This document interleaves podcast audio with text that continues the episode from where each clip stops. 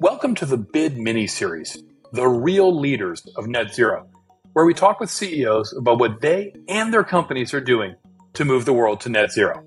I'm your host, Mark Weidman, here at BlackRock. Today's episode has a twist. You'll hear a conversation between our guest and a special host, my partner, Mark McCombe. Mark's going to chat with Vicky Hollub, the CEO of Occidental Petroleum, or Oxy.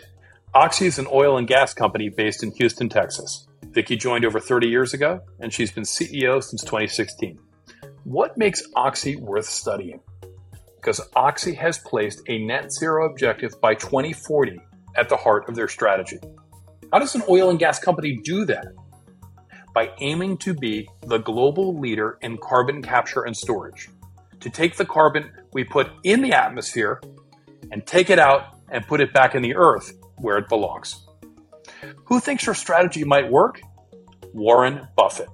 Yes, the ultimate long-term investor. He's filed and approved to buy up to 50% of Oxy. This podcast was recorded 2 weeks before this announcement. I hope you enjoy the episode. And if you haven't already, subscribe to The Bid. Vicky, thrilled to have you join this podcast. Well, thank you. I'm excited to be a part of this podcast. Good to see you again, Mark. Maybe just by way of scene setting, I wonder if you could tell us a little bit about Occidental. Obviously, such an iconic name, both in the US and global economy, and has obviously been on an incredible journey, and your own journey leading the company for the last 6.5 years. Tell us a bit about Oxy. Oxy is basically a 102-year-old company. We started in California as a struggling oil company that hit a few wells. Then we were able to discover one of the largest gas fields in California. The way we discovered that gas field in California is just moving a few hundred feet over from where a major had drilled and missed. In Libya, what we did is drilled a little bit deeper than a major had drilled and missed. Then that turned us into an international company. We went into the Middle East, and again, our process has been to follow others and either find what they didn't find or get more out of the reservoirs that they were ready to abandon. So we've been around the world doing a lot of things and having a lot of success by ensuring that we put the best people working on the projects that we have, and we just let them use their passion, their energy, and expertise to turn our company into one that now is going to be dramatically different than we've been before. We're basically today an oil and gas company with a chemicals business and a midstream and marketing business, but we're transforming ourselves now and ultimately will be a carbon management company. So we've been through a lot of things, a long history that I'm really proud of.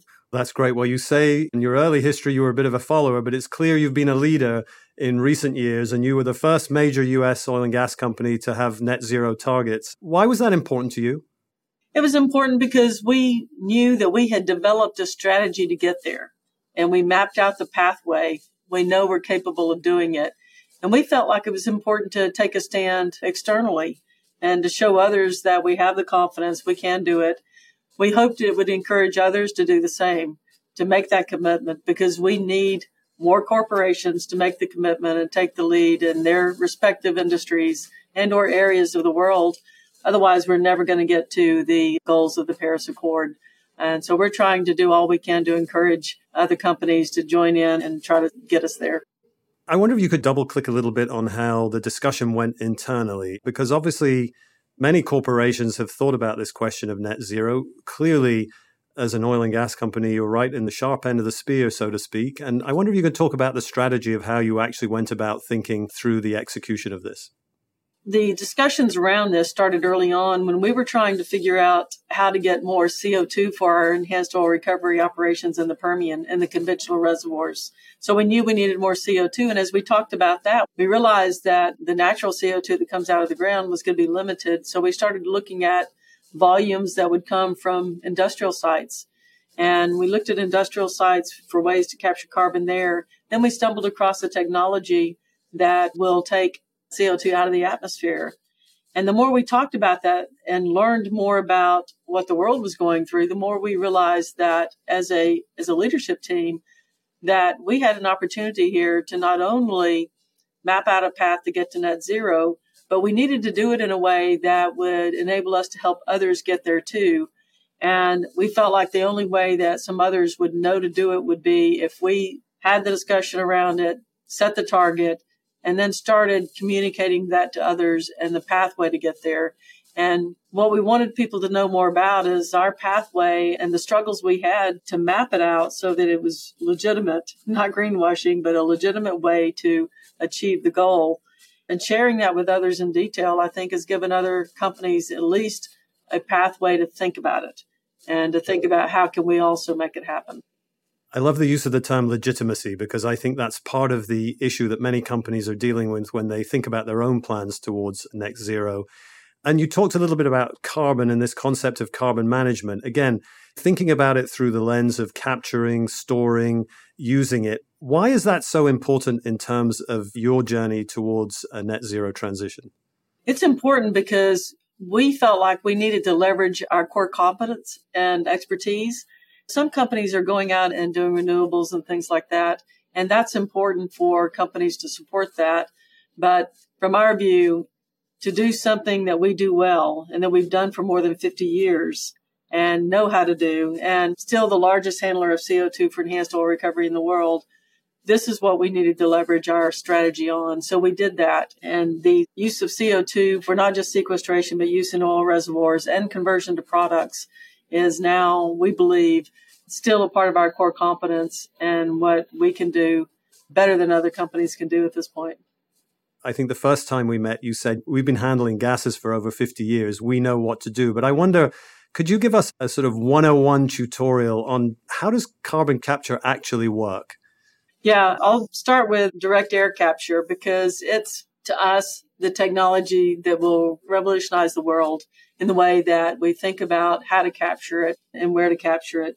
So our direct air capture facility that we'll be building in the Permian, starting construction at the end of this year, what it does and the way it's going to work is we'll use radial fans to push air through a contact tower. And in that contact tower, we'll put potassium hydroxide through it. And we put diffusers in there that are made of PVC that'll make the potassium hydroxide mix with the air. And that potassium hydroxide extracts the CO2 out of the air. Then we can return the rest of the air back to the atmosphere and take the CO2 and then put it into either enhanced oil recovery reservoirs or sequester it in brine reservoirs or convert it to products. And the interesting thing is that a lot of people think direct air capture is just going to be too expensive, but there are a lot of synergies that we have with it. You mentioned the Permian Basin, so let's go there now. You are just a massive player in the Permian Basin and talking about carbon capture in that area. When can we expect to see some tangible results from this project? We'll start the construction of the direct air capture by the end of this year. We'll have it online in 2024. So we'll see then the benefits of having done that. And the important thing about it is that once we can prove up the technology in the Permian Basin where we have so much infrastructure, we can then expand it out. Because the difference between direct air capture and point source capture being where you go to industrial sites and you put the capture on the industrial site. The difference is that we can build direct air capture anywhere. And once you pull the CO2 out of the air, the atmosphere balances around the world. So you can actually work with a refiner and we can build a direct air capture facility anywhere in the world. And if a refiner wants to offset his emissions, he can buy CO2 credits from us because it doesn't matter where the facility is, as long as you're ensuring that it's being tracked properly. And so direct air capture then is also more competitive with some of the carbon capture because you don't have to put in pipelines. You build the direct air capture where you want it to be, where you can sequester it or use it. So no pipelines and no worrying about trying to do it in industrial areas or cities or things like that. So it's a much more flexible technology. Vicky, I want to just change tack a little bit. Obviously, the BID podcast has the opportunity to speak to many leaders from different industries, different companies. As the CEO of a large multinational corporation, I'm sure you're bombarded with opportunities from startups and innovative ideas and so forth. Talk us through how you go through the sifting process of really deciding what makes most sense and what to invest in, and maybe with a particular lens, obviously, on the whole CCUS lifecycle. For us, we try to make sure that when we're looking at technologies, that we're kind of evaluating it through the lens of ensuring that it can help our strategy. So some companies are just putting out a lot of money into a lot of different entrepreneurs and small companies with the hopes that they can help them succeed. And that's important. That needs to happen. But what we're doing is we're checking and trying to find technologies that fit within the facilities that we need to build to meet our strategy.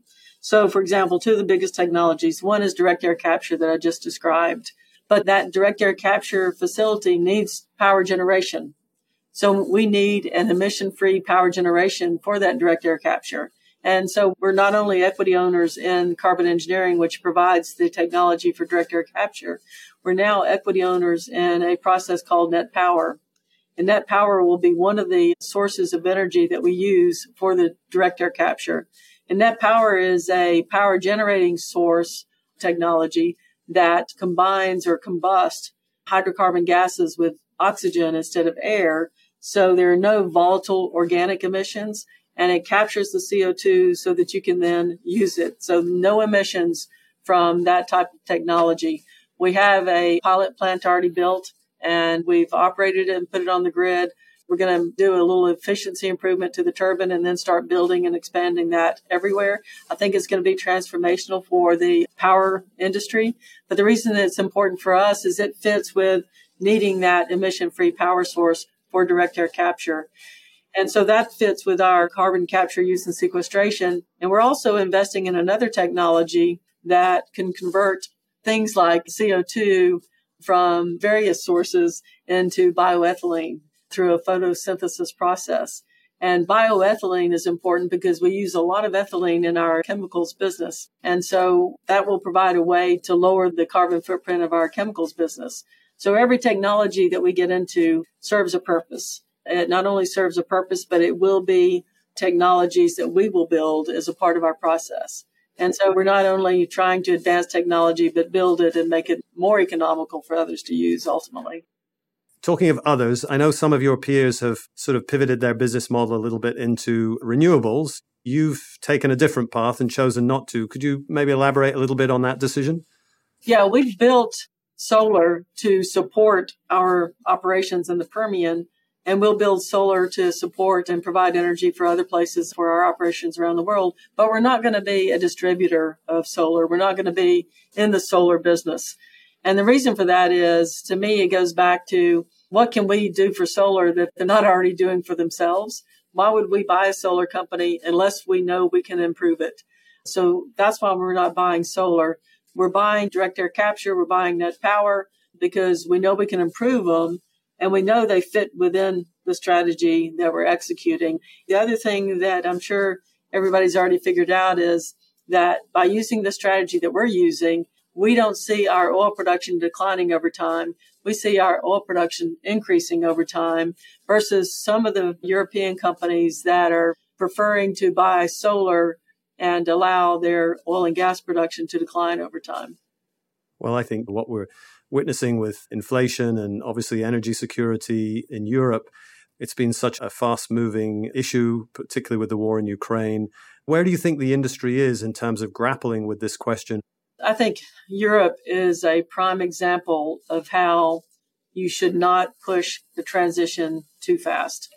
You really need to be sure they have an energy source that's not so interruptible. And the United States right now, due to the shale revolution, is essentially energy independent. Now, people will say, no, we're not because we're importing oil. But yes, we are, because we could actually meet what the United States refineries needed if we need to do that. So we right now are the largest oil producer in the world, with Saudi Arabia and Russia being second and third. And the interesting fact about that, I'm sure not a lot of people think about, is we're producing 11.9 million barrels a day from the United States right now. If the shale revolution had not happened, we would be producing less than 5 million barrels a day from the United States. So without the shale revolution, we would be dependent on others for our oil. And I think it's critically important that we never get in that kind of situation. The other thing I'll say about that, this is a big passion of mine, is that I feel like everybody in the United States should be proud of the fact that we have the resources, we have the capability, competency, and have demonstrated our ability to produce some of the lowest cost energy in the world at among the, not the absolute lowest, but among the lowest carbon intensity of any place in the world.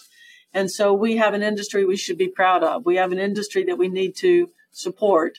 And that doesn't mean that our industry hasn't made mistakes over time. And it doesn't mean that we shouldn't be a lot different than what we are today. But we're making that transition. And we've got to get our methane emissions down. We've got to be more committed to do that. And so that's a message we're trying to get out there. If you don't have a pathway, and if you're not trying to build a pathway, then you shouldn't be in business. And so I think that the pathway that we've laid out has put a little pressure on others to step up and do the same thing or try to figure out a way to get to where they need to be as well.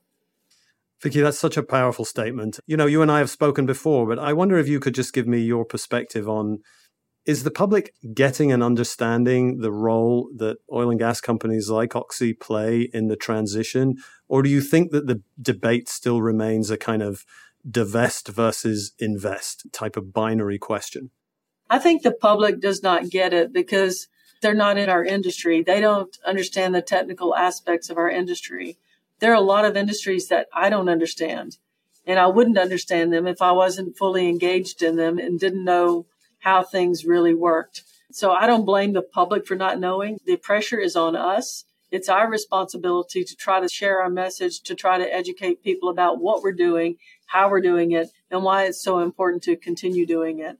So what I really feel like the public needs to understand, first of all, is that the foundation of the Industrial Revolution was built on oil and gas production, and that cannot change. The world we live in today is supported by oil and gas production. And if people will listen to what we're trying to do, they will be okay with using oil and gas for the next 200 years because we can do it differently.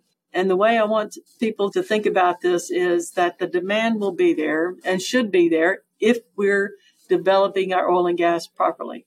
So this is a very hard concept for people that don't know our industry. But I want to share this message.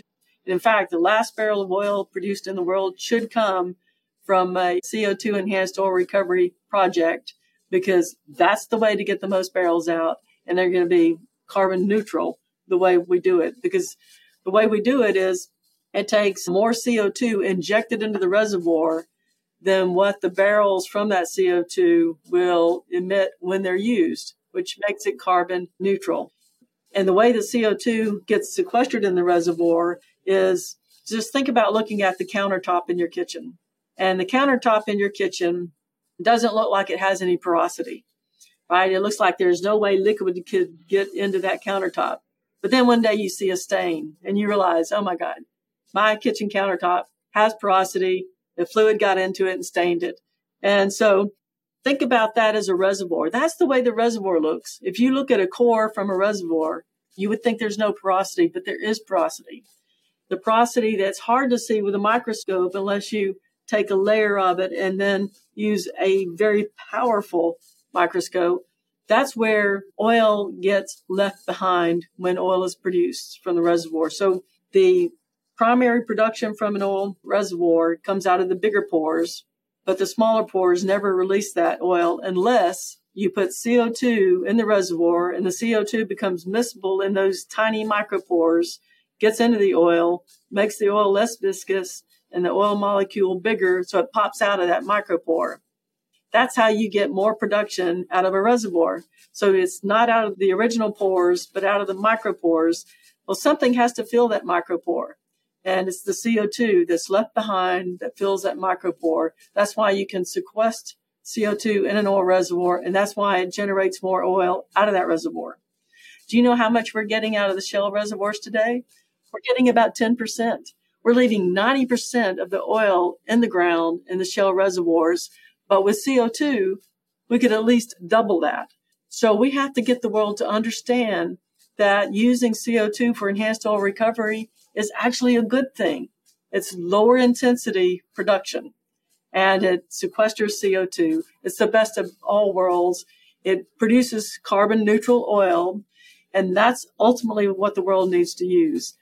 That will help us get to the 1.5. And that's how we can then continue to produce oil for decades to come. And it won't be damaging to the environment, and it will actually be helping the environment. If we could get the public to understand that, our transition, the oil and gas industry's transition to a better world and to a net zero production process would be easier to make happen. It was incredibly informative, Vicky, and thank you. I felt like I definitely got a good chemistry lesson there. It's pretty powerful stuff. We started this conversation about Oxy being 102 years old. I'm not going to ask you to predict what the next 102 years look like. And by the way, this is not a forward-looking statement either, but just give me a little bit of, and our listeners, a sense of what does Oxy look like 30 years from now? I believe that Oxy 30 years from now will be a carbon management company. We'll still have our oil and gas business. It'll be producing more, but that oil will by then be the carbon neutral oil. We'll have a chemicals business that's producing the products that we need. In our chemicals business, we produce products for the IV bags and tubes used in hospitals. We produce the construction materials that go into building homes and the PVC that provides clean water distribution and all that sort of thing. So our chemicals business needs to continue to be successful. It will ultimately become carbon neutral with bioethylene. And so we will still have the two main businesses that we have. But in addition, the third leg of our business will be carbon management for others and helping others do that. So Vicky, I have one last question for you.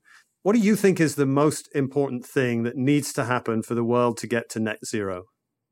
I think that first of all, we need to collaborate and we need to look at the real data and the facts together. And there are a lot of people who are passionate about the world getting to net zero. So what it's going to take is us starting to work together and to try to figure it out together, because we need to trust each other. We need a set of data that's been validated and that's credible. And with that data, we need to form a group that can help drive the right plans based on the right information toward the right path to get there. I'm very much appreciative of all the goals and targets that people have set.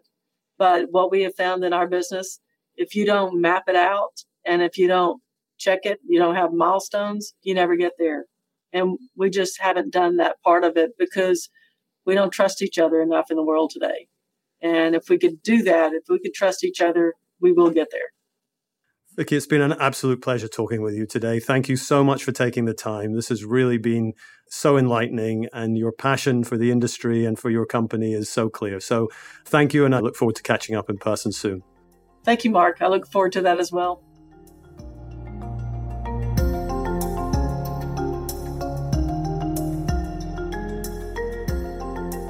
This material is intended for informational purposes only and does not constitute investment advice, a recommendation, or an offer or solicitation to purchase or sell any securities, funds, or strategies to any person in any jurisdiction in which an offer, solicitation, purchase, or sale would be unlawful under the securities laws of such jurisdiction. The opinions expressed are as of the date of publication and are subject to change without notice. Reliance upon information in this material is at the sole discretion of the listener. Investing involves risks. BlackRock does and may seek to do business with companies covered in this podcast. As a result, listeners should be aware that the firm may have a conflict of interest that could affect the objectivity of this podcast. For more information, visit blackrock.com/thebid.